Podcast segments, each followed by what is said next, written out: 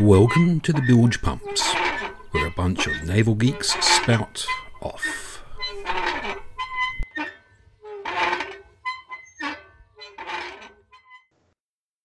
The recording has begun. Well, hey. So, hello everyone, and welcome to episode 42. Now, this might well be a bit of a Douglas Ammon, uh, a Douglas Adams themed um, session. It might well be. Uh, I'm not going to mention anything, but I will say thank you for all the fish. It's always appreciated. Uh, today, we are joined by the usual crew because the guest we had hoped to be here hasn't managed to be here. So we do apologise. The curse has struck again. We've at, at some point we we are now being cruel to the guests we invite because there's so so many weird things happen in their lives which stop them getting this. At a, uh, get uh, actually coming on here, it's becoming cruel. Um, Curse of the Bilge. I, I, I don't know what's going on here, but could someone please contact a priest or a pastor, whichever does the exorcisms? Mhm. Um, now, on the other upfront today, I am joined by, well, of course, me. I'm always joined by me. Unfortunately, I can't get rid of me. It's terrible. But uh, we have Drachinifel, who is, well, slightly worse the wear for his food experiments. And Jamie from our uh, Armored Carriers, who is slightly worse the wear from the what if discussions that were going on before this. and today's topics are, broadly speaking, the integrated review and the tilt to Pacific and what the British can actually do if we're out there, but also a general discussion of what's been going on in the world in naval affairs, because Singapore, of course, has launched their uncrewed, su- uncrewed surveillance and patrol vessel, and honestly, we've got a lot of random Uh, stuff we're going to probably working in. I, I spotted that one from um, Sal uh, talking about converting the um, the fast uh, transports into hospital ships, uncrew- unmanned. So I'm not sure if I'd if I was a hospital sh- a hospital ship is probably going to have doctors and nurses and, and those sort of medical professionals aboard. I'm fairly sure you if you you could do one which was minimally crewed to the extent to which the doctors or nurses, especially if they were already naval personnel, could man the bridge, if that makes sense, and you know, or crew the bridge. Sound watchers. I don't know. I'll have to I'll have to read that one a bit more closely. Yeah, it's fun. It's fun. I'm not sure. I'm not sure. I'm not sure if you really can guide a ship with via a scalpel. if you put a scalpel in there instead of the joystick, then they can, you know, can they can feel like they're guiding with stuff. You could have the most micromanaged and micro-controlled ship known to mankind. Anyway, What would be really from- fun is if you had someone actually remote controlling it from a land base a long way away or a nearby aircraft carrier who had a camera on the a camera on the bridge watching the surgeon try and steer the ship by scalpel and we're just going right then whichever way you go the ship's going the opposite way we're in the middle of the ocean it doesn't matter what could possibly go wrong? and just watch the surgeon grow more and more frustrated. Because I've never met a I, I, look, surgeons are lovely people. Please don't take please don't sound take this wrong. Um, or we'll possibly also be some point discussing why the Chinese chose Ala- uh, uh, actually accepted Alaska as a place to be at for a diplomatic meeting at some point as well. But um, uh, I have never met a surgeon who hasn't got a healthy ego, let's say, or a small. Some people might even describe it as a minor god complex. Um, so having one of them being suitably frustrated would be quite funny. Not not if you're at the other end of their scalpel. Yes. no, but that's the thing. The ship controls me at the other end of the scalpel, not another human being. Ah, so integrated review. It's a nice name. They, they they keep coming up with great names for these things. Oh yeah, the the British. I wonder how much that cost. Uh oh no, that's just what the product of having a lot of people who have double firsts in something and something from Oxford and Cambridge in your civil service does. Well, I was going to say, I won- I wonder how many extra harpoons that would buy. Hmm. I'm sure many much money was spent on the consultation to decide on the name. In fact, there was probably there was probably a, a lot of money spent on the consultation to look at the possibilities of hosting a consultation to decide on the committee that would decide on issuing the uh, contract. and, and which would all be thrown out at the last minute because it didn't get past the the um, the cabinet. Hmm. So, That, that not every not every UK government institution is as weird as Croydon. Some No, a lot of them are worse. some- yes, uh, but some do merely get past with two layers of consultation. Um, the we, consultation. we just need to we need to build bypasses. We need to build bypasses. That's, that's true, but there's only so many places you can bypass. No. You can bypass bypass. exactly. yeah. Oh. Yeah. I, So, I, I, I, what's- we, what's me being and by- of course, live in a town which is um, has actually Bypassed? decided it won't have a bypass because that would um, that would denude the high streets so much. So if you ever drive through Epsom, you immediately get gridlocked because there isn't a bypass. Okay. So, what's been bypassed in the British defence budget? Um, probably the army, which sounds terrible to say. But no, the army have suffered because there seems to be quite a heavy focus by this government. And I don't see it be being abandoned anytime soon by any successive governments on build British.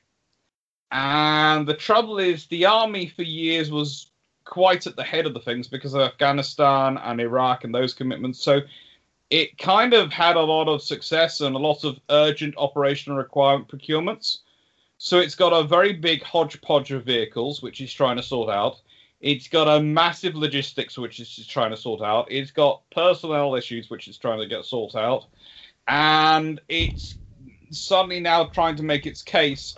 And in nicest way, there was something interesting about this integrated review in the SDSR, in that you know, for the last few years, the Navy and the RAF, uh, you know, in the last couple of decades, have usually spent most of the periods taking pot shots out of each other, and so they've destroyed the each other's finest, finest tradition. Yeah. and then the army's gone in. This time, the Navy and the RAF sort of combined and have been working together because of carrier strike, because of Far East, because of the various commitments, and have been working together. And the army didn't seem to have a game plan for how to deal with the scenario of the Air Force and the Navy actually presenting a united front or a semi united front. And so the army appears to have come off quite badly. In fact, all the reports generally state that the army's um, plans were sent back two, three, or possibly even four times to the army to basically told rewrite and make this presentable because this isn't intelligible to man nor beast, let alone the very very smart people who are actually going to who are being paid to review this, who are external consultants. Uh, Because of course they are. You can't do anything without external consultants these days. and they they put a professor. Were they Russian? King's College- no, well, not, no, but they put a de- they got a very good one of the very good professors from King's College London was put in charge eh, of writing it and writing it. So we're going to see how that comes through the integrated review. But it was an interest. It's been an interesting thing for the Navy, as I think I was talking about. I've talked about before with both of you. I was unsurprised at the F-35 being stopped at 48 for the moment for this Parliament. I think I told you before that it's 48 have been ordered by the this Parliament. They have this made decision they're not ordering any the moment. And the reason they're not ordering any more is because A, they can buy in afterwards in the next Parliament if they want to. They can order some then, and they will probably order some then. But it's working out how many you're going to get. And people are going, oh, it's Tempest, Tempest, Tempest. That's, they're saving money for Tempest. Actually, there is another program. And this is the thing which is actually more relevant to naval aviation. I think fits with the recent cats and traps discussions and all those things been going on. And that is the loyal wingman. And that is the thing. The uh, the idea is, you know, you should actually wait a bit, see how the loyal wingman program's going, and if that's good enough, you want to buy them rather than more F-35s. So Britain's going, we can afford to do this the F-35 program because it is an ongoing program. We're not at the tail end of a program. It's supposed to be going on for another few decades of ordering.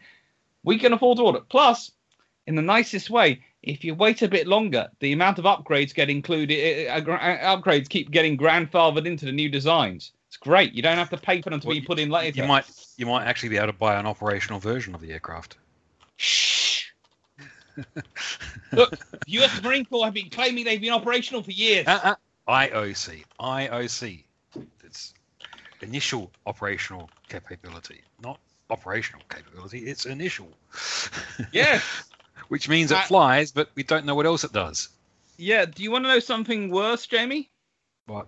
There isn't just IOC in the books. Okay. There is What's next? IOC, OC, and then AOC. AOC. Do I want to know? Advanced Advanced Operational Capability. Ah, Okay.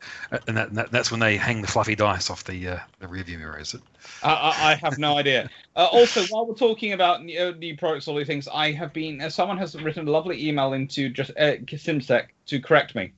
Apparently, the Zumwalt class, which I was t- say were supposed to were planned with the railguns, weren't planned originally railguns. No, they were going to have the advanced gun system originally, which was perfectly manageable. Then someone grandfa uh, put in the idea of the rail guns, which then became unmanageable. They reverted to the advanced gun system, and suddenly they're considered a failure. Now, I don't consider, uh, to be honest, this does actually, I feel, backs up the point I was making even more. Because the point I was making was they're a perfectly good ship, and they've got very good systems. Just the one system, which was supposed to be the really, really prima donna bit, didn't work, and di- and they haven't managed to put it in because they managed to crack the power generation for it. Now we learn that this this uh, piece of equipment was actually something which wasn't even originally in the spec, and you sit there and go, "That's just even crueler on these ships." Okay, Mm. that is like It's judging. it's also a shame. It's also a shame they didn't get their radar. So yeah, you know. Well, no, but but again, getting back to the the things, um, the Na- the Royal Navy's lost a bit in that they've lost the minesweepers, but we always knew they were going to go, and they're going to be slowly phased out anyway. We So what are you going to replace? What, what, how are you going to sweep mines? the, the same way we've been talking about doing it for ages. We're going to, but uh, we've got a whole load of off-board systems, uncrewed system, which are going onto the um, frigates. Why do you think the frigates have all been built with these huge mission bays? We're not putting in mission base for the hell of it. Excuse the French. Okay, so so now the so the so this global Britain um, force will now have to hang around close to your harbours to keep them free of mines. No, that's OPVs or land-based. You that's the good thing about the uh, module, mushroom, uh, the mission modules. They can be uh, posted from land. They can be put in a bay class. They can be put in uh, a frigate. They can be put in whatever the Type 32 frigates, which will basically be Type 31s, the next batch. uh, To be honest, that's been pretty much confirmed. Um, they can be moved around wherever they need to go, and this, that's uh, in, in fact, the RAF has literally justified keeping as much of the various air transport fleet as they are, have, in part by being able to rapidly deploy raw Navy modules where they need to be in the world. And you sit there and go, how the times have changed. You sure? Uh, you sure that you sure that there's not a plan in there somewhere for them to get the Vulcan back? Uh, the RAF would love to get the Vulcan back, but at the moment they're trying to get the Tempest through and into service. And the Tempest is really, basically, the Royal Navy has got a load of programs which employ British workers, and the RAF has the Tempest, which employs British workers.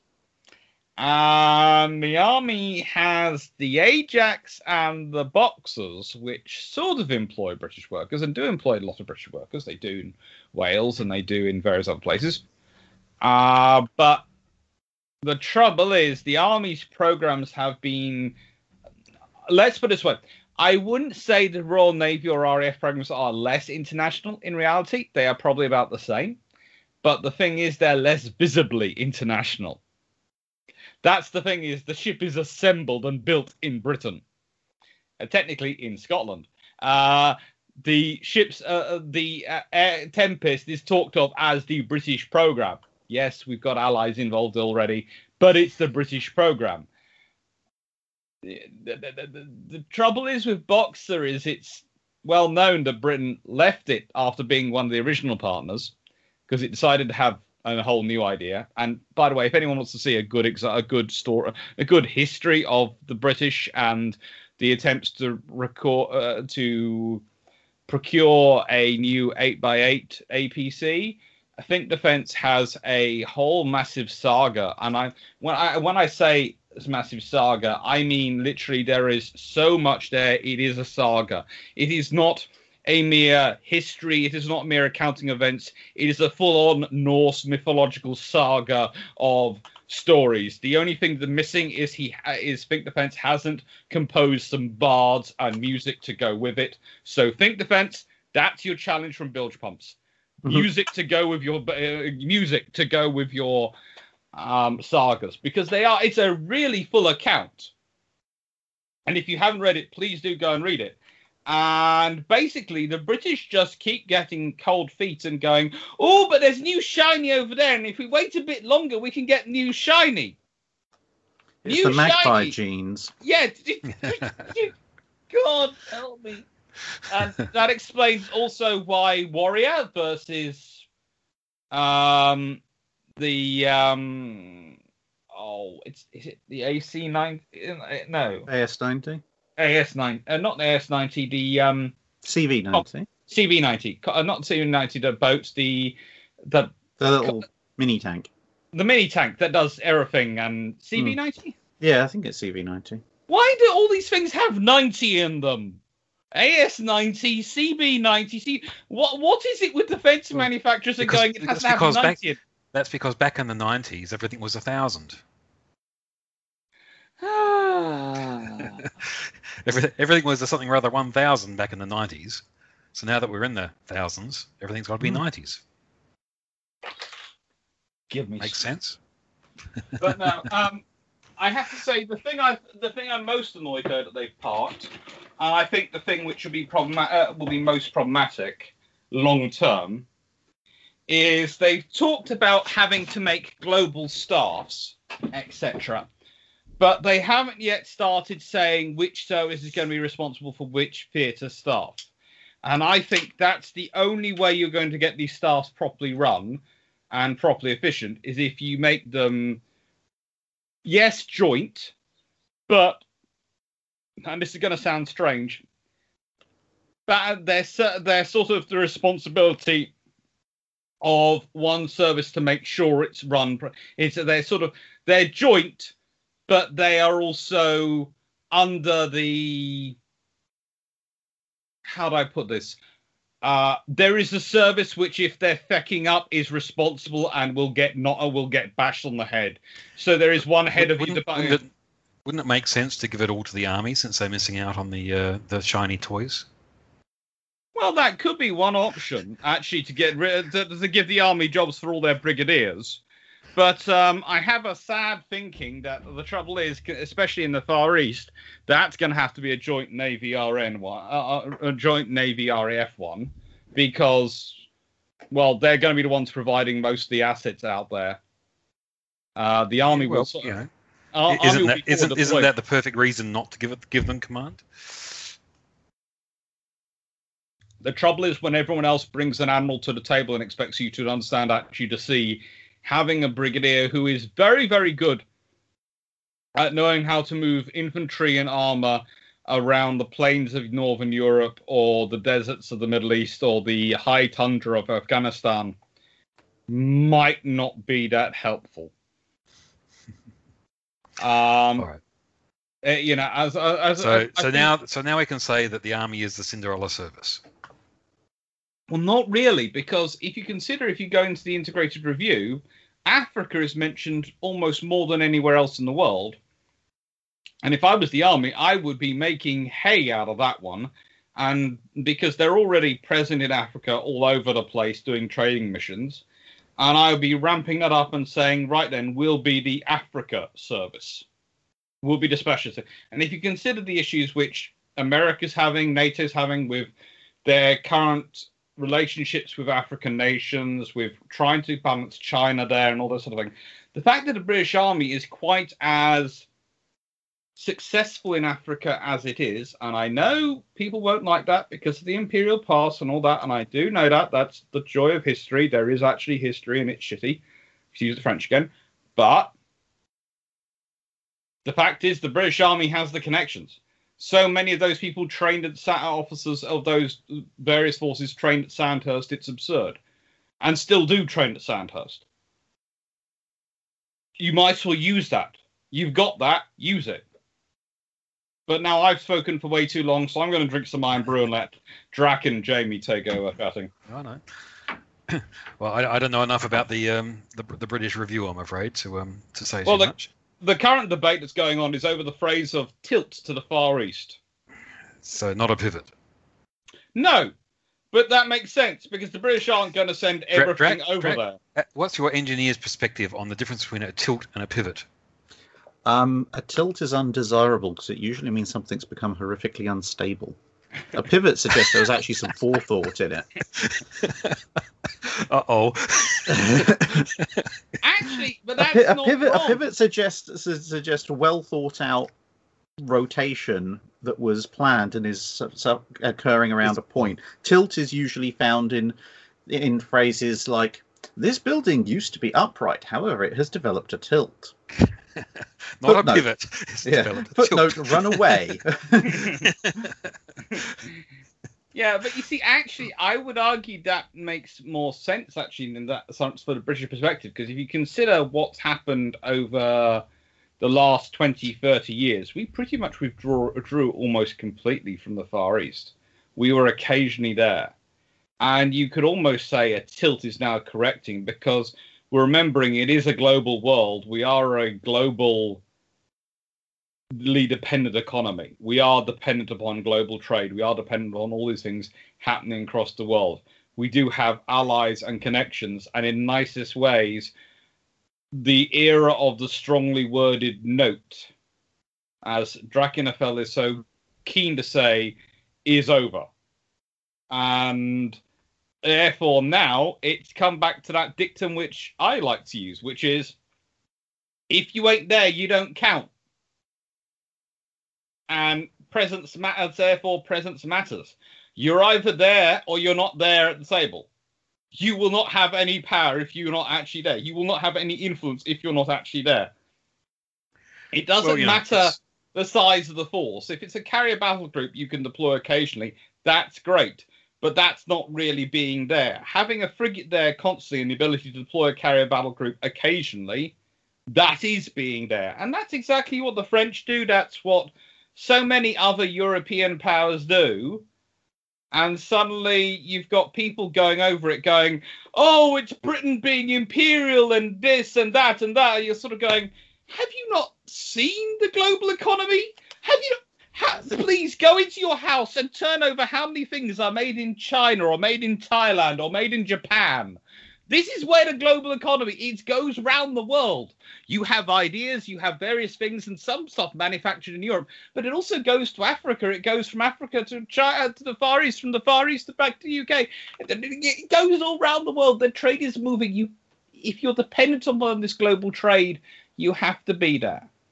And now I've definitely the, talked main, enough. the main problem the main problem I have with it is not so much the general idea of it because the even going back as as far as the mid 19th century historically the Royal Navy thanks to politics and partly thanks to inertia has had a problem at various points of shall we say deploying to certain areas more based on tradition than any actual need for the ships to be there.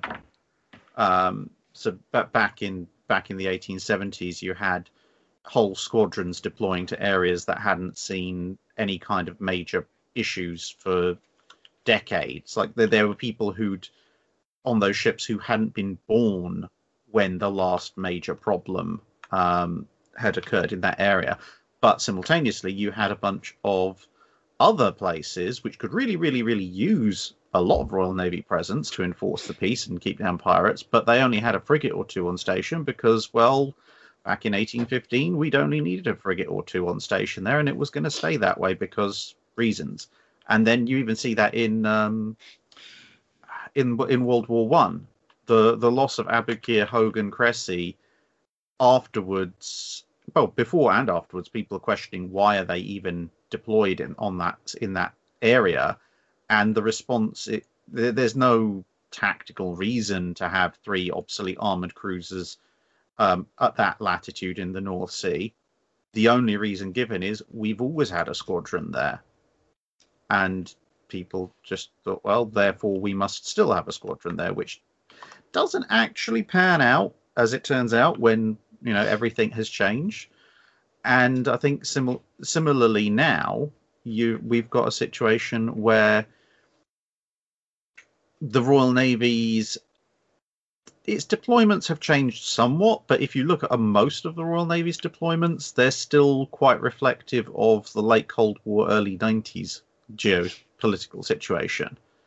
Um, I mean, let's face it, yes, the Russians are building some rather interesting new ships, and yes, the Gorshkovs could are and the refitted um, Kirovs are probably something to keep an eye on. But realistically, you you are going you're going to have a very hard job selling me on the idea that we're going to be in a conflict with Russia before we're going to be in a conflict with China. Um, so yeah, de- deploying to have to keep a better eye on China makes a lot of sense. But and also you have the idea that also, and this and this comes up occasionally. I try and explain to people is what are the odds that if you end up in a conflict with one, the other one will pile in or will start acting up? That's yeah. the thing. You get the, the, the, Russians, I think, will quite happily sit back and watch the both sides tear each other to pieces, and then pick on the winner if they yeah. if they think the winner is weak enough. Yeah. But the, but the thing is, the, the the one thing that worries me about this this whole idea is that your and we've discussed this this element before as well your deterrence is only as good as your credibility. And with the best will in the world saying we're going to do a tilt towards china or towards the pacific but let's face it, it that means towards china. It, even though the royal navy is getting a few more ships it really is a little bit meaningless this this isn't the 19th century. We're not going to be turning up with the modern equivalent of the Nemesis and scaring the Chinese into submission. The Chinese Navy, especially if we go over into the Western Pacific dash Indian Ocean, is going to have an awful lot more ships there. The only way, and yeah, okay, you can argue technology, quality, etc., but there's only so much that that can make up in the face of very large numbers of ships. And as we've discussed before, it's not like the Chinese aren't able to build technologically advanced ships anyway. So, in my view, if you're going to if you're going to do this tilt, if we want to call it that, you need to actually be serious about it. And that. Am I the only one who thinks the word tilt was chosen because they didn't want to use the word pivot? Uh, yeah, to be honest, if they, did, if they did, if they chose Tilt for that reason, they didn't pay the consultancy group enough to come up with a better word. But mm-hmm. what are the other options they could have gone with? Actually, invest in the navy for once. The, the, well, the thing, know, the thing that annoys the, me is that, choose. I do agree with invest in the navy. You're never going to get me argue against that one. Redeployment. Uh, redeployment would have been good, but that sounds wary yes, that is the point of a navy. yeah, but they're ha- have the consultant groups to... not looked at what the Royal Navy's motto is recently? no, they don't. That's worry as well. That's definitely not PC. That's definitely not. Uh, that's definitely not politically correct. Uh, that's too worry. Okay, come on. Let's come with what would be the better phrase. Come on. Let, us think. We don't want to go with tilt. Reinforce. Uh, return reinforce. No, returns got colonial conflict uh, yeah. uh, implications, which um, you know, I for one, as an Australian, would would really rather not have um, you guys back in control again. You sure? We're very pretty. Yes. we come with a leader who has a full head of hair and a queen. yeah, but he doesn't know how to use a brush. Who cares? He's got a full head of hair. Well, if he can't use a brush, how can he use any other piece of equipment? That's been invented since the Stone Age. Actually, you want to know the fun thing? He actually mucks his hair up to be like, look like that. I know, of course he does. Anyway, um, uh, but yeah, I, I, I, I, I largely see it as a meaningless gesture, largely on the point of what's the. Effectively, we've ended up in a reverse situation of the 19th century. In the 19th century, if the Royal Navy showed up somewhere everyone took it seriously, and the Royal Navy could be very condescending if someone else showed up with their navy. You'd just be like, "Yes, yes, okay, that's very cute. You've turned up with your ships. What are you going to actually try doing?" Um, because we're just going to say no. the Royal Navy showing up in the Western Pacific these days is basically going to find that situation flipped on its head because even if we show up with a QE, okay, at the moment, if we show up with a QE battle group, we can probably lord it a little bit over the Chinese because let's face it, Liaoning and Shandong are not uh, not really equivalent. But the Chinese can turn up with an awful lot more ships, period, very large destroyer action groups. And in a few years, when the Type 003s are completed, which will probably be around about the time they actually get round to doing this whole tilt or whatever we're calling it these days, um, they can then show up with a carrier battle group with a carrier of equivalent or greater size and with uh, escort a much larger escort group and they can do the whole condescending ha what are you actually going to do about it um We see the aspect. thing I the thing I see is I and I do point this out is you again you need the need to be present to have an impact at all. And the thing is, I yeah but i mean a bug, having a bug hitting your windshield has an impact it's Yeah, not but I- necessarily one that that is have any particular note. Yeah, but I think having a frigate present, especially if it is a Type 31 and maybe an OPV present, is kind of like the frigate and the OPV present in the Gulf. it's the kind, it's the British going, we're here, we're part of the fixtures, we are here for our allies, we can exercise with them regularly, and if we need to do things, especially in the terms of the Grey War, because you see, the thing is, I we, we've looked at Iran doing this thing where they've been trying to take ships hostage and actually did manage to take a ship hostage and then found that actually what they'd taken hostage wasn't what the hostages they'd wanted because instead of getting a load of British crew, they didn't. Uh, and, and they just went, oh, uh, and really the poor Iranians were at the point going, this global flag of convenience system for ships really is confusing. And what are you doing? Um, but leaving that to one side, the thing is with Grey War, and I, I see this as potentially happening. We've been talking about the idea of China possibly ramming ships and designing their ships to ram ships.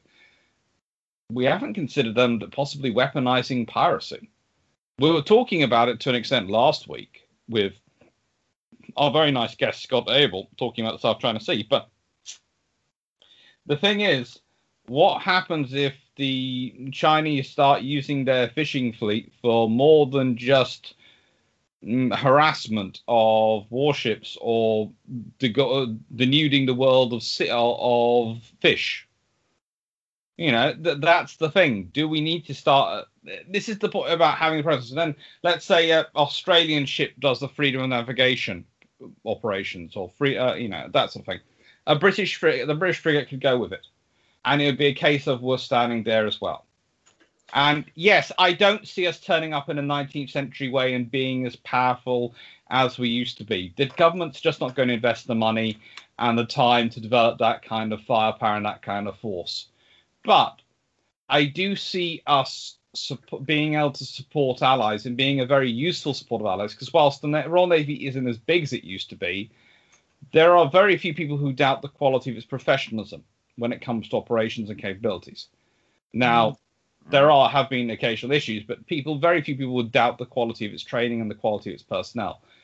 If they did, they'd probably be in for a rude shock. So I think as an addition to allies, it's quite important to be out there, and because the point is, it helps preserve stability. Hopefully, that's the idea. You know, you turn up with all your friends. The problem is okay you've for then got to have those friends. There's got to be a unified idea of what on earth we're actually doing out there. And yeah if you if you if you get the australian navy the new zealand navy various other navies on side i'm sure the americans will probably be quite happy to see us around. Then yes there is a there is a, an objective to be served there but i I think it, it's kind of cart before the horse. If you it's like, why are we there? Who are we cooperating with? Who are our friends? Do we have a plan? Do we know what we actually want to do? Um, Well, and if you look through the no, no, uh, I haven't seen any of the any documents or any tactics or strategies or thoughts that actually reflect that aspect of things. Actually, looking through the Not- integrated review, I think what it is focusing in is on Australia, Singapore, New Zealand, Japan, Yeah, South Korea.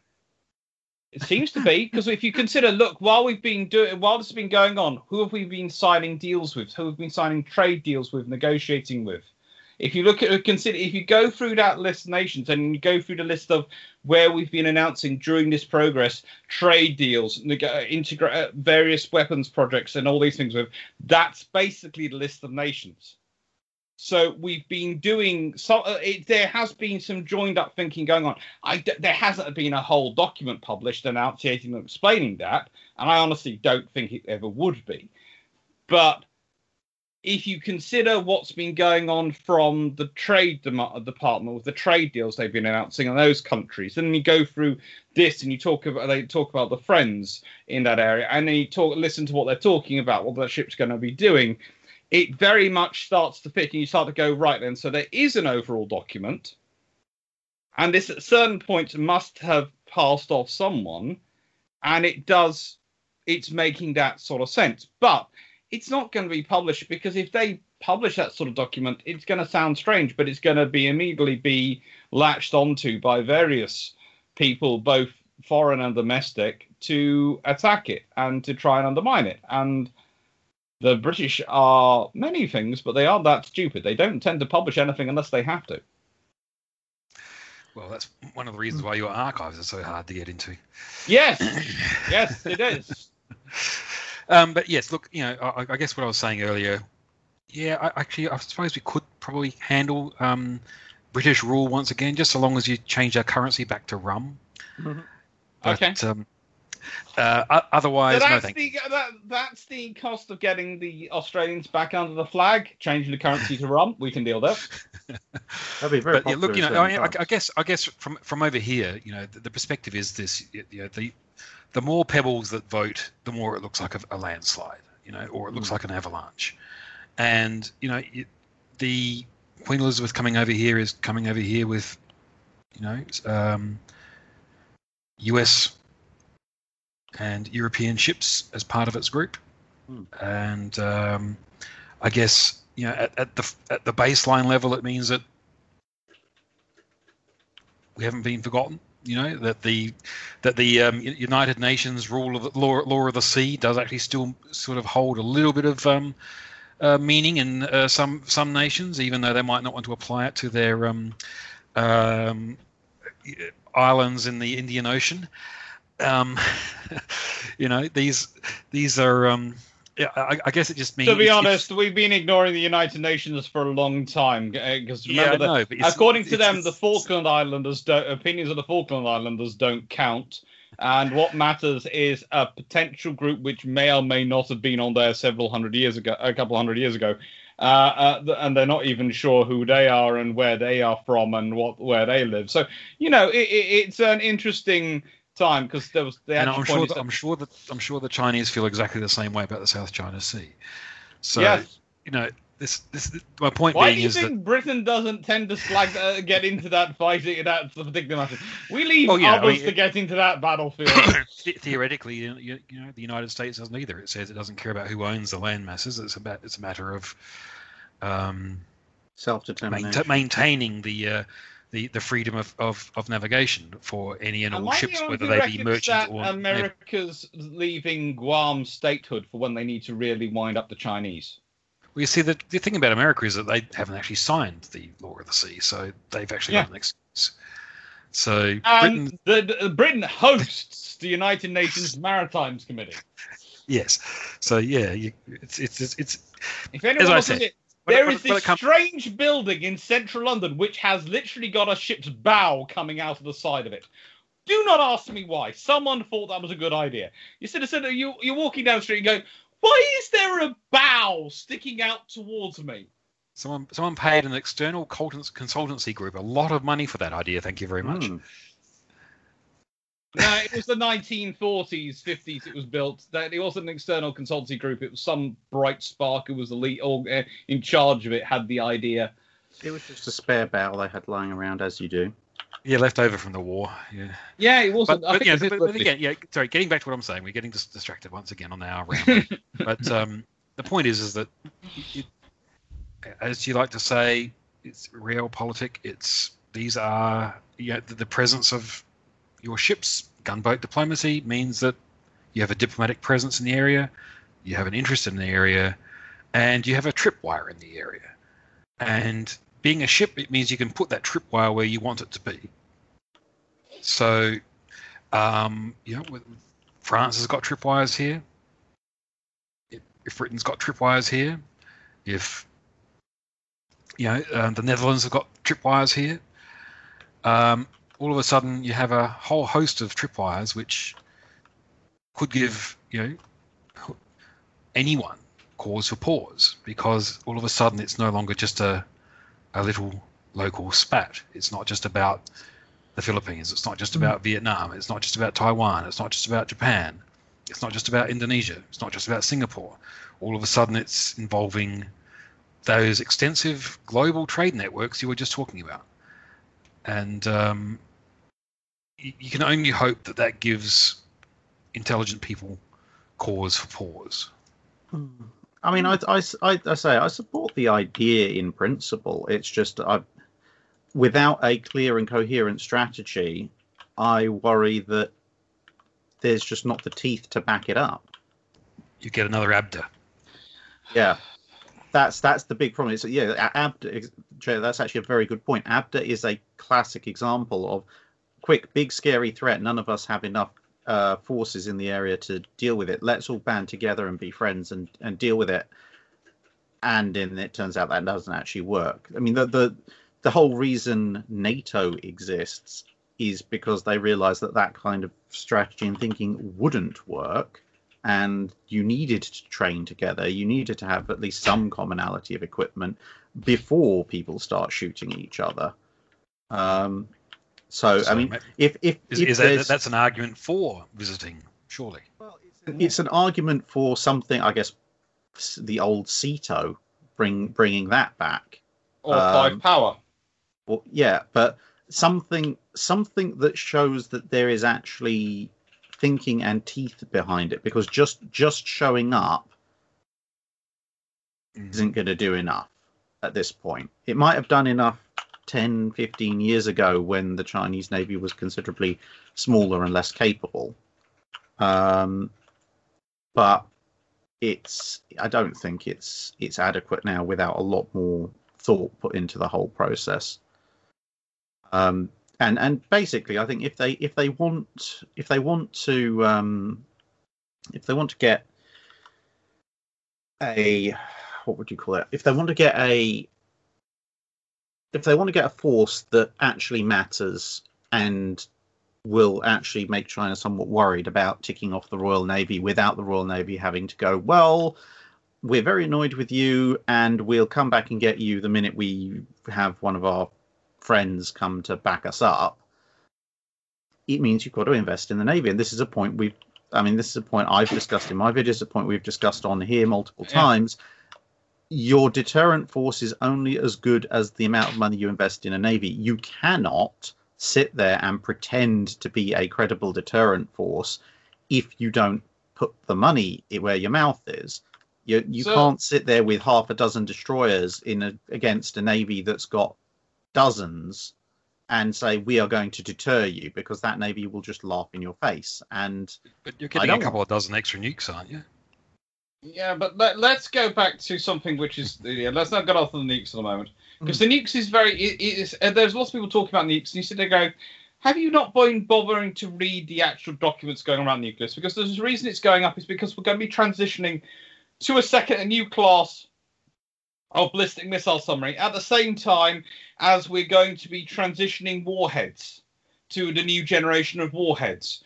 So of course you're going to have to make the stockpile bigger because while you're going to you, you- you're going to have to be you don't want to send a submarine to sea without a complete set of the same warhead type. You don't want to have mixed warheads on a, s- on on the boat. So you know it's it's it's of course it's going to have to go up. There are perfectly logical management of the stockpile reasons it's going to have to go up. It's not Britain talking we're going to be bigger or massive in the world, whatever Gumpf goes on as being doing and addressing it. It's literally it's just about We need You're to going to need have, the same. You're going to need the same number of the new model as you had of the old model, while you're transitioning transitioning from the old model to the new model. well, basically, So- going to need an, an extra submarine's worth of the old, of the new model before we can start transitioning to it. And you know that, and the trouble is when you run such a things on such a small stockpile, you don't have slack in it. So Britain runs the smallest pared down stockpile, stockpile it can. I think it's the smallest of any of the declared nuclear powers. Um, and there's even rumors it's smaller than the uh, smaller than the um, Israeli one. Yeah, um, but that's that, that that that's why it's having to be done. But I think okay, let's talk about this because we're, we're talking about a frigate presence. Now, I would often argue that we need a frigate presence in the for- forward base in the Falklands for similar reasons of dealing with the South Pacific and South Atlantic and being able to wander around into the Antarctic, etc. I think it would be sensible to have one, considering I, I consider that area going to be critical in the next 30 to 40 years, if not 50 to 60 years as well. But what I would point out is so we we want to uh, we want to do it cheap, but we want to have a, a credible presence there. Well, the thing you could do was be get an uh, get an attack sub deployed out there and deploy an attack submarine. Because if you had an attack submarine as well, one of the astutes as well as one of the frigates in the area, that is a credible presence. Because let's be honest, yes, we have a lot more, but we can yes, we can probably beat your surface ship. That's not going to worry us. But then your submarine could take out quite a lot of us. And know, that's let's, let's face it, the nuclear attack subs these days are the modern capital ships, aren't they? yes. So The trouble it's, is it's the equivalent of it's equivalent of a Prince of Wales and a Repulse. The trouble is for Britain is you cannot build more of those whilst also building the SSBNs. We'd have to delay the Dreadnought program if we were going to build more astutes. We're not going to do that. So therefore, you need to come up with a way to free up your astutes.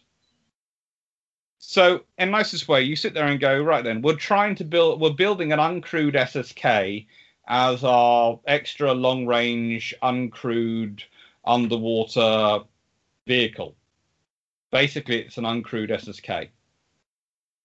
And you sit there and uh, you sit there and go, yes, that's lovely, and that's fine, probably for supporting operations in the Gulf off a Bay class, and maybe we can support it out of a bay, uh, use it from uh, a a forward base in the Falklands to patrol the Falklands Islands, and uh, maybe we could even use it in the UK as some sort of protection in the UK, maybe for mines sweeping in the UK underwater.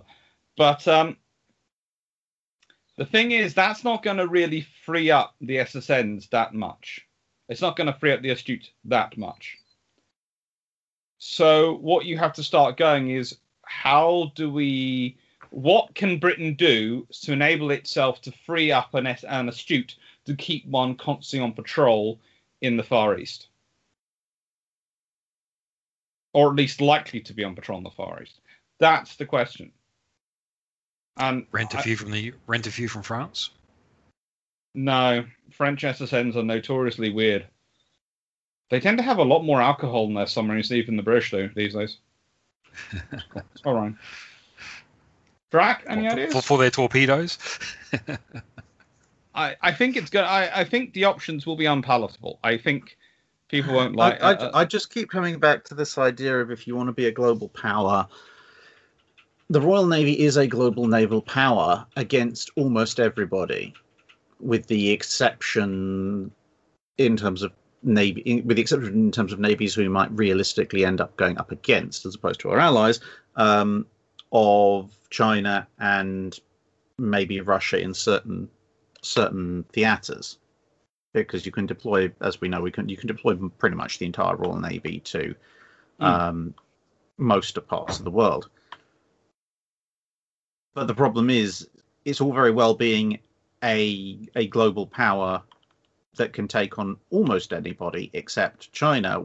When you then go and try and deter and take on China, it's just that that is the single biggest issue to me. At which point, as I've said, you you need to you need to have a credible force. If if they want to do this, then unless we're basically just going to be U.S. Navy auxilia, which is not really a, a position you want to be in. I think if you're if you're if you're a navy with a tradition, Well, we've been, And we've been that for ages. Yeah, but the, the Falklands shows that you can. The, the Falklands at least showed the Royal Navy had the capability of going and doing something, even when the Americans didn't want us to.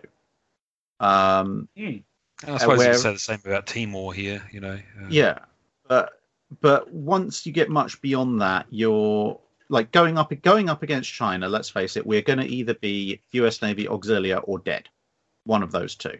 Um, and if you don't want to be in one of those two positions, you have to have a bigger navy. And if you're going to have a bigger navy, that means someone's got to put some money into the navy for a change. Mhm. I mean, there's also a bunch of programs that could be far, far, far better managed. But Uh, we, are we talking about an aircraft carrier program which paid for three and a half carrier, uh, ordered two carriers, paid for three and a half carriers, and took delivery of two carriers because someone decided to pay extra a, a huge amount of money to slow the building of those carriers yeah, there's to there's justify also- uh, justify I mean, the- the- cutting Harriers? and I mean, the, look, there's all sorts of stupidity like that. I mean, the Type 26 is the Type 26s could be in service a heck of a lot sooner than they're going to be. Oh yeah, Um, they're deliberately being built slow and at great expense because of that, simply because some politician decided that they want they don't want to pay for it all in now, but they're going to end up paying far more further down the line. but Um, it costs takes less out of their yearly budgets at the moment. Yes, and this is the point. The yearly budget's too small. If you want to, if you want to play with the big boys, and let's face it, China is the second biggest boy on the block, and the biggest boy wherever li- we're likely to actually face off against. If you want to play with the big boys, you either have to have a big boy navy, or you have to have a lot of friends, or you have to go home. And that's the point. If you if you don't want to be an auxiliary, And be- believe it or not, eh, you aren't going to get a lot of friends if you try and do it on the cheap. yes, exactly. If you don't want to Take be an auxiliary, you don't want to be scholarship dead. boy in a private school. You don't get a lot of fr- you don't get a lot of friends on the cheap. mate, mate, you've got to you've got to actually pay for a navy that can put its foot down. Hmm. Um, and yeah, that that's basic. That basically is would be my point. You we need more destroyers, more frigates. Um, two carriers is probably fine for the minute, but we need an ocean replacement. The And I'll be on RFA, full which preferably are all LHDs and can all also take F-35s. they So we need- have five ca- we have five flight deck capable vessels. that we we need to repl- we need to replace the the various ships, the various RFA ships that were stupidly gotten rid of in the mid 2010s. We're Uh, although about Australia's doing- Bay class, which the Yeah, well, I was going to say Australia's doing steel. quite well out of that deal, but and we can't exactly one. ask for it back. but we We've do only got one. But we do. That's twenty five percent of what we built. this what is was the the what was the one that the, the New Zealanders got? Was that a bay or is it something else? No, it maybe wasn't a one of ours. Okay, Or it looks a lot like like a bay. Yeah, Mm. Anyway, sorry. but anyway, yeah, it's, if if you if you want basically, yeah, if you want to go and put a navy out there and actually have it be respected by the second biggest navy on the block, you've got to be a, have a credible a credible deterrent. And at the moment, I don't think outside of grouping up with a bunch of other navies, we've got that. So So basically, you're saying Yeah, yeah, yeah, I- look, I mean, get I- I- that f- preferred batch of four Type 26s, we need to build the 12 in the time it's going to take us to build the 8 currently, and we need to be looking at getting at least seven Type 32s, which will be basically be batch two Type 31s, and giving ourselves 24 escorts before we start building on some the the government making good on its promises might be a good start. And I mean, I know we're talking about pol- politicians and particularly British politicians, so I'm not going to necessarily hold my breath on that because I'm not suicidal Please don't. Uh, uh, please don't. I like working with you. Uh, uh, honestly, me and jamie have just got you trained. We don't need to try and break in another one. But but for, it would be a nice start for the British political establishment to sit down and go, oh, what did we actually say the Royal Navy could have? Maybe we should actually give them that because that would. I mean, just looking at the ships that are either in service or under construction at the moment, even if we ignore the fact we probably should have a third carrier, um, that would mean an additional six destroyers because the Royal Navy was originally promised 12 Type Yeah. 45s. So I don't know whether Type 47, Type 48, E class. I prefer to call it E class, but you know what I mean. Um, we so we need another at least another six destroyers. The Type 26s were supposed to be like for like replacements of the um, Type 23s. Which were originally supposed to be 18 ships. Yeah, but I mean, even even even if even if we go purely with the this is what the um, this this is the Type 23 fleet that we were technically supposed to be replacing at the time the promise was made. That's still 12 ships, not six. 13, Um, isn't it? Oh yeah, 13. You're no, right. So 13 ships instead of what, five or six we're getting. Um, Eight, I think, just about top whatever. 26. We're They all can- they we've ordered batch keep- three and we're getting five more after in second batch. they keep changing their minds. It's difficult to keep up.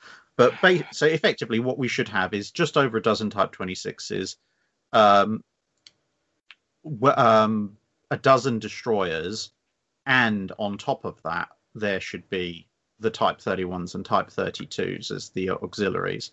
Then we probably have a, a credible a credible threat to the to have a that to the for the Chinese to then be worried about.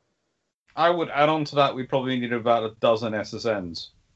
Yeah, well, replacing the then I- Well, the, the Astutes were originally supposed to be Swiftsure replacements, and then Yes. the Trafalgars were going to have a separate replacement program. So yeah, going with that would also probably be a good idea. And let's. Uh, I, I, I don't know, Jamie's sitting there going, oh, da, da, da, da, da, yeah, yeah, yeah. But the, the, the thing is, that was originally what we were supposed to have. And Drac is not wrong. Yeah, You And can- in um, this case, uh, you know, um, This is the problem. This is the problem. This is the like everyone doubted that the Royal Navy could pull off the Falklands. The Royal Navy managed to pull off the Falklands. A lot of people were very surprised by that, but as we've heard from um, Julian Thompson, Michael Clapp, near run thing, Mm. and that was with that was with a navy that was basically the the navy that I've just described. Plus, we had Type 21s and Type 22s, and uh, HMS Bristol. Um, that was the navy. I'd so like the Royal Navy promised- have an HMS Bristol equivalent, a modern one. But th- that that was the Oh. navy that was promised to be replaced on a like for like basis. A navy that everybody considered at the time, even though they turned out to be just about wrong, to be too small to take on Argentina. Um, um, and now we've got a navy that's less than half that size, and somehow we're supposed to take on China. Um, political logic is not a thing. It really isn't, and long-term thinking isn't. As I said, the only reason I'm mildly hopeful about these all being delivered is because the uh, obsession which has been with these things have to be British built, they have to be built in Britain, and I cannot imagine a government of any hue coming in and going, "We're going to cut what's being built in Britain, what so many British jobs are depending on," especially as considering after post Brexit, post COVID, I can't imagine the economy is going to be fantastic unless there is some support going into it. Mm-hmm. And that is where this procurement does hopefully help. And uh, also coming into the post Brexit Brexit economy, it also has a major bearing on that. Not just because you know pay money to British built for British built ships puts money back into the economy, which is a good thing. Um, British workers employed and all those sort of etc. things. But buy Australian steel. yeah, Sorry. well, Chinese, Yeah. the Chinese are. Our, our, our steel company looks like it's going to go under anyway, so we might end up having to, whether we like it or not. Um, but yes, uh, th- that's a completely different set of stupidity. People going, "Oh no, we must reduce our carbon impact. We must not mine coal, and we must we must let the steel company go under." It's like, well, we still need steel, so the steel's still going to be produced. Only now it's going to be shipped halfway across the planet on a ship, burning massive amounts of fossil fuels. You didn't really think this one through, did you, you environmentalist muppets? No, Um, the trouble is they do think it through. They just don't think it through to its logical conclusion. They just think not in my backyard. The, the trouble is most environmental environmental muppets, to use that phrase, which I do enjoy. Um, I find the ones which are really silly are the ones who are basically NIMBYs dressed up with environmentalism, Mm. i.e., not in my backyard. They I- don't I- actually think it has to go somewhere. I agree on the idea that, that you, you should reduce also, the carbon footprint, but Have it, you ever met one who doesn't have an iPhone, an Apple Watch, Air- Mm. AirPods, the whole freaking Apple suite, as if Apple doesn't actually do any environmental damage? That is, I, I, I particularly like the whole "I'm I'm against slavery" whilst I tweet this from my iPhone. Have you Yeah. seen the iPhone factories recently? Um, Yeah, but yeah, as I, I'm I'm all for making things greener, environmentally friendly. But I would think that if you go if you need steel, um, then you should probably produce it in an area that involves the minimum amount of possible transport. But regardless, that's something of a tangent. Um, the this is bilge pumps, as Jamie Yeah. has now given up trying to keep us on the topic. but uh, the, the, the larger the larger point of it is that the, this whole everybody now looking at the Pacific is supposed to be about safeguarding trade routes. Britain depends on the global trade network. You cannot have a economy post Brexit, pre Brexit, or any other flavour of Brexit without that global trade network being maintained.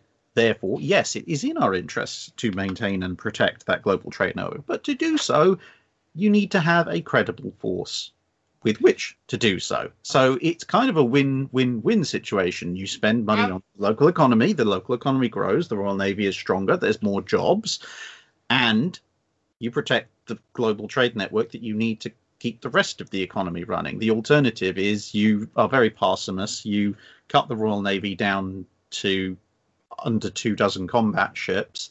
China laughs at you, shuts down the trade network, and now you don't even have the money to pay for those. Congratulations, you just lost because you were too cheap. And let's be honest, here is the big thing I often point out to people. It's a lot cheaper to deter conflict by actually building a credible force than it is to fight an actual conflict or lose without even fighting. Because those are your two options. Because that's what happens. If you, uh, it, it's cheap. You know, we sit there and talk about the Falklands War. Look at all those ships we had to deploy, all those men, all those lives lost, all those things. Imagine if we'd had, I don't know, a decent sized garrison in the Falklands, Mount Pleasant built there earlier, I don't know, a decent port docking facilities, and uh, hadn't ca- had kept a frigate in presence down there, had kept some air defense fighters maybe down there, or some surveillance planes, had kept some uh, a little bit, a couple of companies of troops rather than uh, mere sort of a, a, a naval party section of poor Royal Marines who do a gallant job, but you know get overwhelmed, and actually had that force. Yes, it would have cost more year on year than what we did put down there, but I would hazard a guess that that force wouldn't have cost even over a century, over two hundred years as much as it cost to fight that war, especially not when you start to factor in the lives lost and the effect on the wider economy. And this is the point. You know, you, when you're talking about put it, when people sort of go now, the look at the amount we spend on fire prevention to uh, to help fire services out. Look at the amount we spend on health and safety generally to try and help the NHS out. Look in Britain, good example. What has the motto been? Stay home, protect the NHS, save lives. That's why we've all been under lockdown. Why? Because prevention, deterrence, is far better than actually having to fight the battle. It's cheaper and it's safer and it's more it's economically better. The trouble is the politicians go, but it won't be on my watch it happens because I'll be able to negotiate. I'll be strong enough. I'll be able to talk it out. And therefore, I can save this money and put it on a different program. And that's the hmm. trouble. You're dealing with a load of people who think, who actually believe they they have the ability to negotiate their way out of a paper bag. we need a few more engineers in Parliament. Oh God, We God, need a no. few people. We need a few more people with greater than room temperature IQ in Parliament. but I think there's actually a disqualification criteria because, frankly, I think if anyone with any with any degree of brains entered Parliament and had to sit there and listen to them witter and natter on for more than a few days, they'd probably take that mace and smash half of them into a into a fine paste. Vogon, Hey, Vogon look- poetry recital. Mm. I, I always think I think I'd rather go to that than listen to the proceedings of Parliament. I, I, I've I've been forced to occasionally for various reasons, and yeah, the, the whole urge to kill rising element comes in. Oh, look, I, I have actually sat in a local council meeting where someone was asking about was it? Um, this could have been put in a really intelligent way. Apart from the question was about uh, uh, uh, purchase of bin car uh, uh, bin lorries, dustbin lorries, and they were going, but is this uh, shouldn't we be thinking of a more socialist way to do this? And i was sitting there going it's refuse collection. The bin men turn up bin men and ladies bin people turn up one day a week uh, on day a week they pick up the bins they take it away. That is by definition a social contract between the council. But where are we procuring them from we cannot build a factory in our borough to build bin lorries. We are not going to be ordering enough to justify setting up a freaking factory. You have like three companies you can order them from in Europe. Pick one, go with it. It really doesn't matter. But that doesn't apply to your um, armored vehicles. Well, armored vehicles you're buying several hundred of, and with bin lorries, if they were bought on a county or a na- a county level, you could probably justify more. But if you're buying them on a national scheme, then you probably would have a factory in the UK. But the thing is, bin lorries in the UK are bought by individual councils, which might be buying at best a dozen. I've, I've always felt that local councils were the most redundant tier of government. I'm very redundant from local councils. Your No. local council has managed to bankrupt one of the few London boroughs which was actually doing financially okay 10 years ago. my, my local council, I think, has owes more money than more, more has more debt than I think the uh, national debt of Bolivia, which is an entire country. Um, Oh, no. Oh, Bolivia's GDP was. Oh, okay, Bolivia's got a slightly greater national debt than Croydon Council, but it's in actually it's in the same order of magnitude. Um, So yeah, that's an entire country of seven and a Okay. bit million people. So basically, what you guys are saying is, Australia, don't hold your breath. We're not really sure we're going to be able to do anything to help you guys. we'll be there. yeah, um, we- what we can Well, actually look, do. tell, tell you what, tell you what, what, what, maybe what you could do i- in preparation is maybe you can start converting a few of those shelves in your background there, um, Dr. Clarke, into bunk beds for my kids, so that when we're refugees, we've got somewhere to move into. don't worry, don't worry. We will do. Uh, I, I will set up facilities for you.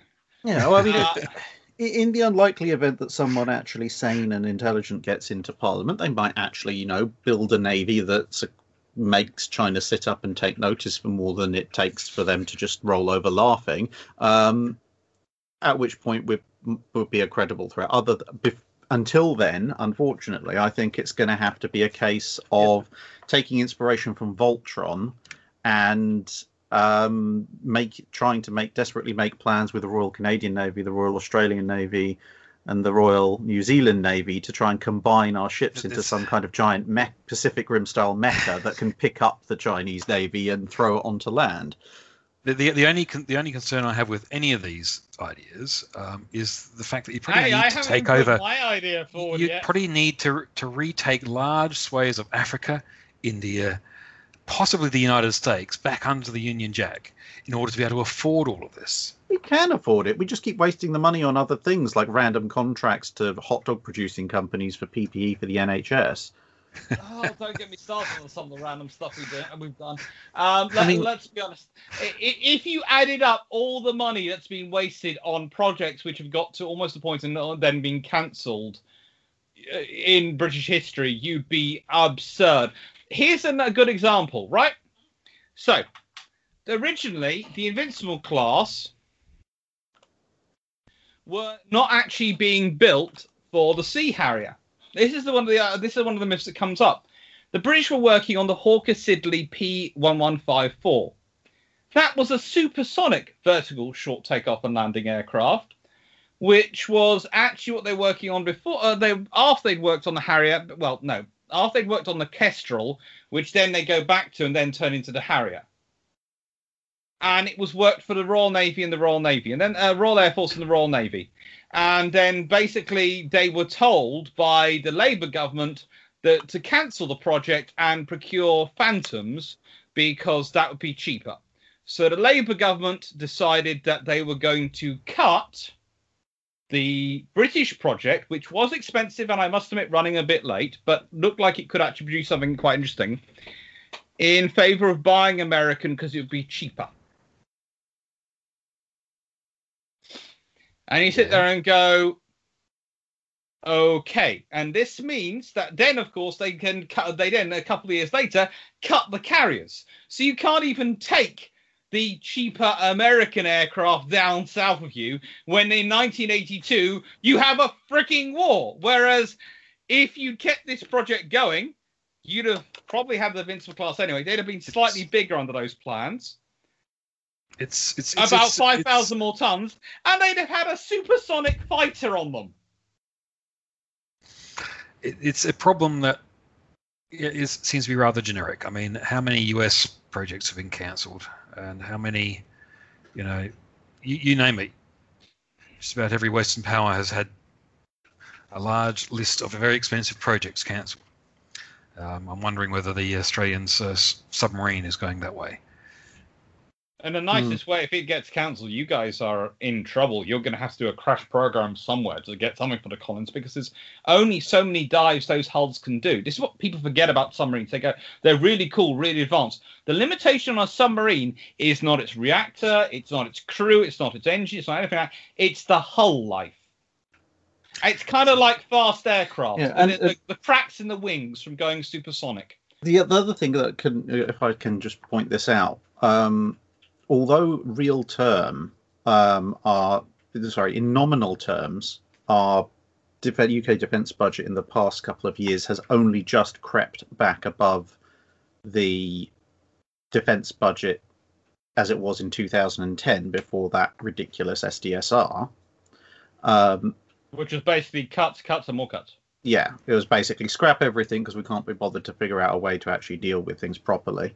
Um, but in real, t- that's nominal, and it's a 2010 pounds versus 2020 pounds, uh, 2021.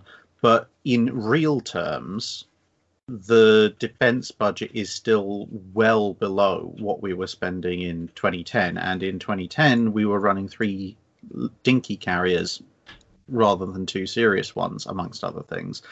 Um, and we actually had a, fleet No, uh, technically, well, did we have three or four dinky aircraft carriers? We had Ocean and the. Well, we weren't running Harriers off of Ocean. So No, I'm just talking in terms of uh, ships we were actually flying aircraft from, to be realistic. O- Ocean, it- Ocean at that point was a helicopter assault ship, which we don't even have one of anymore, unless we repurpose Prince of Wales, at which point we only have one carrier. This is the kind of the point.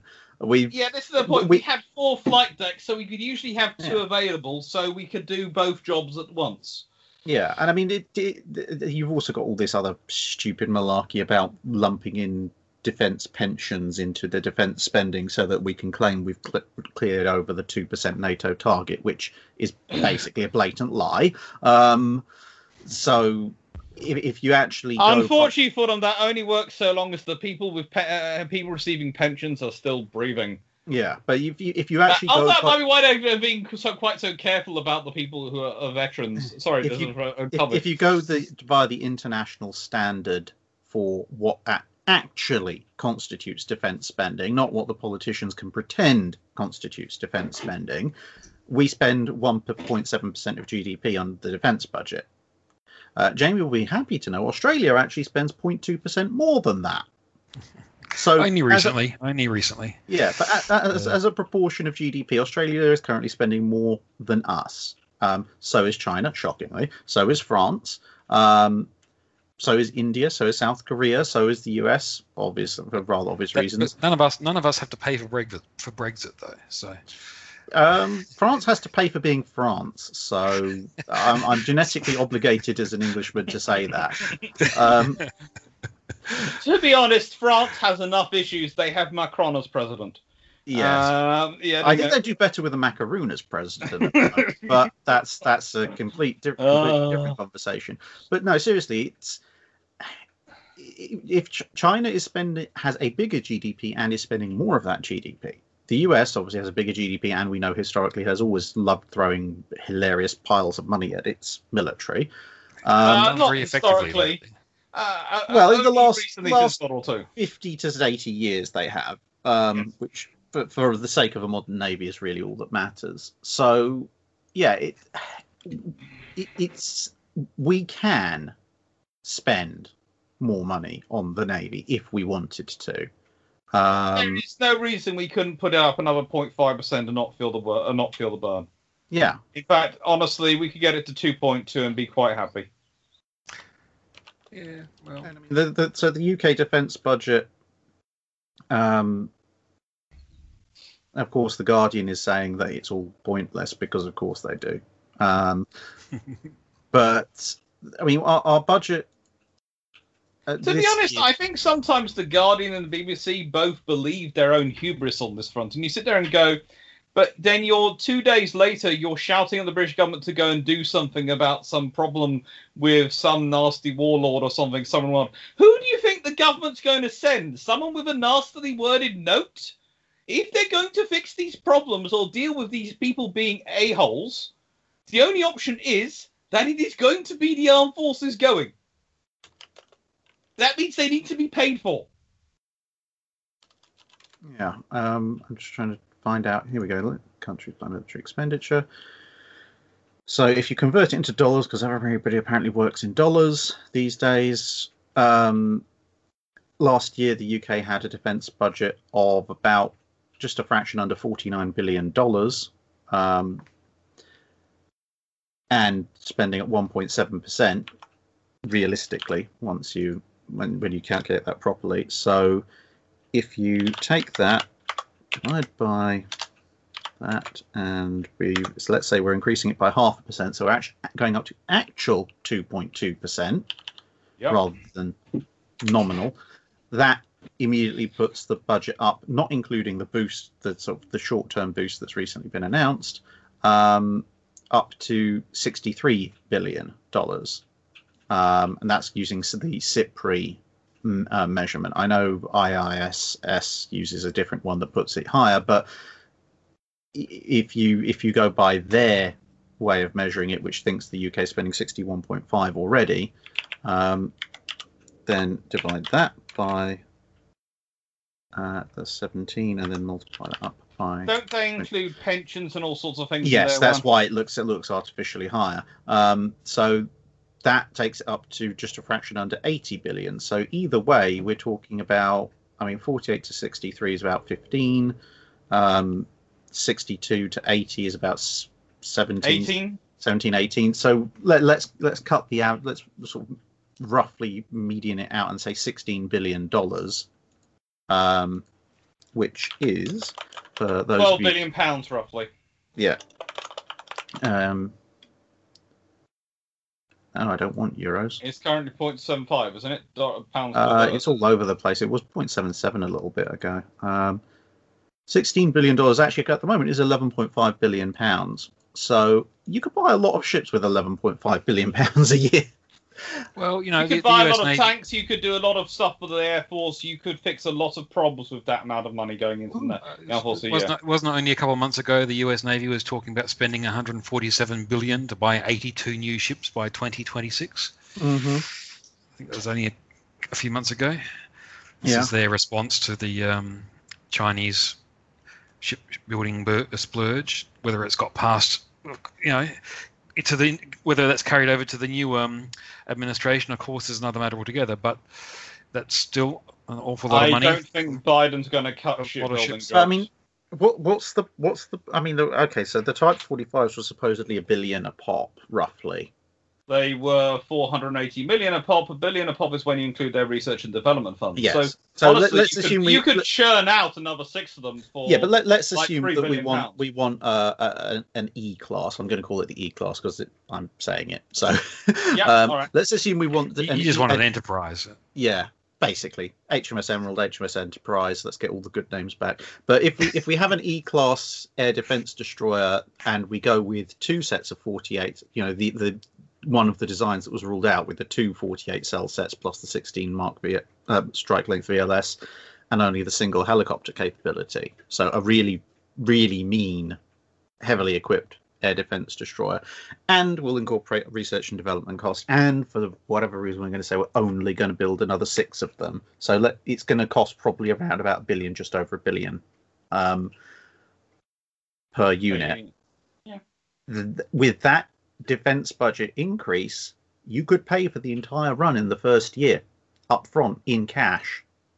And you'd still have about 40% of your defense increase left to spend on everything else. And I mean, just with that, you could in that what first year you could pay up front for a new carrier, the retrofit program to put some kind of electronic catapult on the existing carriers, plus your destroyers, and you probably still have some pocket change. So, so the next year you could pay for the submarines and the frigates.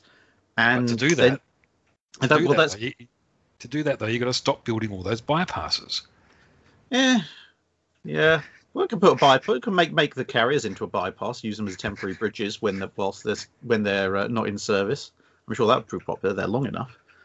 And I, and I think the, the whole ramp thing would be very en- entertaining at the end. That'd be me and my Subaru. If, if you own a slow car, you will now die. Um, but, uh, but no, it, it's seriousness. It's like you could pay, you could do cash upfront purchases for the entire expansion plan and more that we've discussed, probably in the first two to three years. And given that these ships are going to take, even if the shipyards go full bore, are probably still going to take the better part of a decade to crank them all out. That means you've got another, you've got the other six, seven years worth of the defense budget increase to throw at the air force and the army so that they don't feel left out. Um, and and to be perfectly honest, I think we, especially if you're looking at Western Pacific region, you probably do need to go back to more of a traditional balance for for the for the British Armed Forces. The the army historically, compared to our our overall history, in the past 50, 60 years, has had a disproportionately large amount of the overall budget because we've been sitting with the British Army of the Rhine waiting for the Russians to come. Um, if we're going to acknowledge that a the Russians And, and that's a deterrent that worked.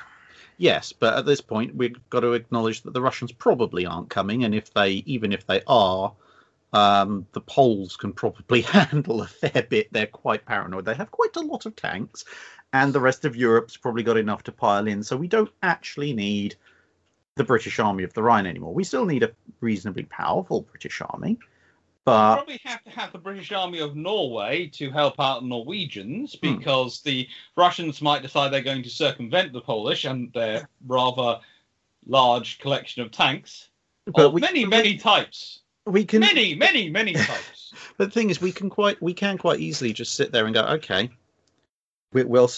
I mean, the army at its size at the moment is probably a fraction too small, but we can keep it at that size and maybe increase it a, a little bit. The RAF needs a bit of love and attention, but the navy probably needs to be the single largest spending priority going forward. Hmm. Because we're not going to get in a land war with China, or if we are, it's not going to last very long. Um, and with Well, the you If you are, is going to you're in you know, a lot of trouble. You're yeah and, and with the greatest with the greatest respect to poor old australia it makes a wonderful unsinkable aircraft carrier but we don't actually have any aircraft that can get to china from australia. So um we we, we we need more fighters for defense on, on yeah defending australian airspace but we're not going to be getting into a um a land-based air war with china anytime soon either. So, so does anyone want to go through the joy of trying to deploy Eurofighters to Australia? Well, I was going to say, if you're going to do that, you back have on to, this. bring- you, you'll have to probably have to bring your own airfields because I think we've only got about three or four up there, and uh, they won't last long. yeah but but this is the thing. so at that point if we if we are Seriously, going you're not exactly a small place. Build some and just let Well, your uh, kangaroos the- the- secure them. The, the the island's a big place. Mm. The population isn't.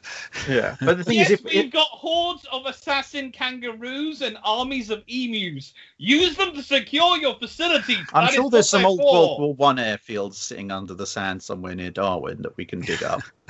but um, but we th- no, but seriously, it's, at that point, it it kind of illustrates the point. We are the if we're going to be going into the Pacific, and let's face it, whether you want to call it a tilt to the Pacific, a pivot to the Pacific, let's be perfectly brutal and honest. It's con- to confront China. That's Yeah. what the purpose of the whole thing is for. If you're going to confront China and you're the UK, the only way you're doing that is by sea. So actually build a navy that can do that. and stick some Eurofighters in Australia. Actually, do Mm. four, but you know the same as we've done with the Falklands. Put four there and put the base for a squadron there, and go look. It, we've got four there. We've got a ready. uh, We've got a flight permanently in Australia to, to help to our allies' air defence. We can deploy a squadron forward. and wherever- given Just just given- just, just just don't send us your army because we don't want them to nick stuff. no, and given given that we've given what so they that call means the, actually they actually rule out the entire British Armed Forces if you don't want them to mix stuff. Given given that we um given that what they call the base on the Falklands already, we can even call it we're building the second Death Star. Mm. build the second Death Star in Northern Australia. We've got Skynet already. We're looking at uh, various unmanned systems, so we can put drones under the control of Skynet with ultimate command control authority based on the second Death Star. What could possibly go wrong? Well, we we can make Doctor Clarke Grand Moff Tarkin, and I'm sure you can paint paint some of your armor black. Yeah. And uh, yeah, it'll be good Yeah, old Empire days again. yeah. Yeah, have you noticed how he's done this? I'm Tarkin, you're Vader. Vader. That I have the sword. He's the Emperor. Yes. he wants lightning hands, doesn't he? Well, I, th- I think Jamie just realizes that since he's the one who's actually based in Australia at the moment, he does need some kind of hood to keep himself, keep the sun off of him. Oh no, solar powered. Yep. Yeah, and of course that means you have to. Uh, of course that means Doctor Clarke, you've got to walk around with a snazzy uniform, but also slippers. Okay, that's fine. I've got the slippers. I've got the slippers. Yeah. There you go. I knew there was somewhere. Yeah. So yeah. So uh, uh, sorry, I'm a little bit ranty, but today, but it. To be fair, both you and I have been. The, the, One good thing. One good thing about Australia though is we don't have an exhaust port. yes. Oh, that's good. Yeah. It's uh. It's it just it does irritate me when politicians overpromise and act try and act like they they try and act as if we actually still had the Grand Fleet, and while simultaneous and the Royal Navy wouldn't necessarily be opposed to building a modern Grand Fleet, but the government refuses to pay for it. I think the Royal Navy wouldn't uh, would be sort of opposed to trying to build it and man it immediately. They'd probably go right, and we need to crew this, which means we need about a decade or so to warm up because we need to Yeah, but start take a decade to getting build the things. ship. Yeah, Yeah, but Chi- China's China's not. I mean, it's bigger than the Royal Navy at the moment, but it's not quite to the level of having full on like super carrier battle groups just yet. They've they've got a few years to go on that, and to be perfectly honest, the one area where we probably do still have superiority is underwater, because modern submarines are hard. Um, you could build destroyers easily enough, but modern subs are a whole other level. So we've a little bit of time. definitely a Underwa- whole nother underwater- They haven't really figured out area denial systems that apply underwater yet either. So you know, uh, in all of this, you've got to think, you know, are service ships worthwhile? And um, yeah, frankly, I don't think the they are at the moment. They are because there's a single problem with it. If you want to do deterrence, you need the surface ship. Yeah. That's the trouble. No. If you want to fight your convoys through, if you want to have support for your marines ashore or troops ashore, if you want to have your carrier battle group, you need surface ships. Mm. If you want to do deterrence in peacetime, you need surface ships because you need If- that visibility. And But if you, if you I- want, if you want, if you want surface ships that stay on the surface, you're going to need more than thirty or forty VLS cells. yes, you'll get, you Yeah. can't afford. You have to be looking at building third rates. Yeah, Or and and and more astutes, or, or or well, I suppose the astutes the A class. So what what what are the good B names? Benbow's a good one. Can have HMS Benbow back. Well, we do have HMS Anson coming, so Mm-hmm. Bemba, yes. Uh, Boudica, Battle axe, Battle Axe. Oh yeah, that's a good one. Or beaver. Brave, Fighter. Beaver's good. Beaver is always good. Um, HMS Bashful was always a fun one. Mm, yep. Brilliant. Bon- Bonaventure. Yeah. Well, you could that would be Bristol as well. Yeah. Bristol no, the no. sub. uh, I mean, come on, Bristol underwater has a certain amount of hilarious connotation for anyone who lives in the UK. oh, that it does. But no, and also, uh, you see, the thing is, again, I'm starting. The more and more I'm starting to think about, we do need to have a cruiser again. We need to start having.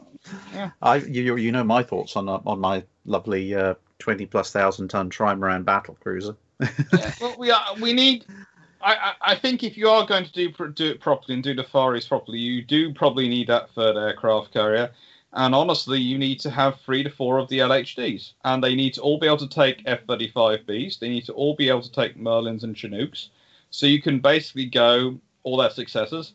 Right then, we have then got seven flight decks, and whilst three are strike air defense orientated and four are amphibious operated, air orientated, if we have a really a bad situation happen, we can use these as our flight decks for uh, the amphibious orientated flight decks as our as our flight decks for strike and air defense, or we can use our air defense and strike flight decks for amphibious operations. That makes sense, especially when you're a smaller power like Britain and you're going with it. But it's going it, getting that funding is a long term. So this is another reason why I have my solution. The Bilge Pumps Party. yeah. We Oh, no, decided that's- we become the new political party that runs Britain. Let's be honest, our slogan would be it's not politics, it's common sense. That sounds like a political party uh, phrase to me. look, yeah, look, yeah, I think we'll just file this whole thing under Plan Z, Mm-hmm. and um, yeah, see what happens. Is that plan Z behind the cheetah or the jaguar? The cheetah or the jaguar? Or the Out of all the 16, stairs. 16 foot leopard. Oh, okay. Yes. Well, Hitler's Plan Z, yes, would be in the um, basement of a uh, local government filing filing service with uh, without any lights and without any stairs. For, most certainly, I think it was that. It was definitely the case for um, Nazi Germany. Mm. Oh yeah. Ye by gum. Weird place. All right. So what's up next week? Next week we have whether the correct lessons from history are being learned or whether we're trying to learn lessons from myths. And we have um, a very nice guy called Paul coming on from World War II TV. Mm-hmm. Sounds good because it sounds very relevant because there's just so much mythology out there. Yeah, I'm basically going to just start you two on Douglas MacArthur, and then me and Drac are going to sit back and just go, Yeah, do you fancy some more brew? Yeah, have some more cookies. Oh no, there's, there's, many more than just uh, MacArthur. Ah, I, I know. Um, it's going to be fun. We are, as I said, me and Drac are planning on Is, sitting it, watching it, it, and eating popcorn. is the um, is the Spitfire a sacred cow? Oh, God. Uh, well, we're not the amount of times I have to not- explain to people that the Spitfire is a very lovely aircraft, but it's an interceptor. It's designed as an interceptor. It does great as an interceptor. But the rest of the war, it's basically being modified for jobs, and most of the modifications are take away the things which make it a great interceptor to try and turn into something else. Yes. So uh, yeah. Case in point. Hmm. There's a bit of mythology behind the old Spitfire as well. Yeah. All right, Oh. that sounds interesting. All right. So, Okay. Okay, and uh, I'm sure that in the meantime, uh, by the time we get back, you will both have lobbied your um, local um, parliamentary mops and uh, got them to um, adjust the defence budget. I think we lobbied have the or- same MP. Lobbied or lobbed? Well, either one, whichever causes them to. Uh, Hmm. h- how about tilt them? Hmm. I'm Uh, liking the words lobbed, tilt, 'Cause sure- window. I, I seem to Ah. remember tilt has High a building. medieval. I seem to remember that tilt has a certain medieval connotation that you would probably um, like to apply. Yeah, I could challenge them to a tilt. Our local MP is Chris Grayling. He is about seven foot tall. That's all right. He's not very good on a horse, so if I challenge him to a tilt, I yes, that works because I challenge him to a tilt. he has a very long reach. I can Yes, but I know that. how to use a lance, so I challenge him to the tilt. I beat him at the tilt. I thus become the MP. I don't think it works I that think- way, but we can try. I, I'm, I'm fairly I'm, sure that's sure how it you'll works in find the something in Klingon Magna. Carta that will support that. Yeah. I, I challenge him to the tilt with the prize being his position as MP. I become the MP. I am then in a position to challenge Boris Johnson to, I don't know, armored melee combat. Thus, I become the Prime Minister in two easy steps. And If you wanna anyone be- else who yeah, wants to become just- Prime just- Minister has to challenge just- me to a sword fight. Just challenge him to an arm wrestle. Just you know that'll be enough. Hmm. Seriously, the poor man's had covered. He's he's not very strong. Go for it. Take the week. All right, we'll catch you guys next week then. Yeah. All right, take care.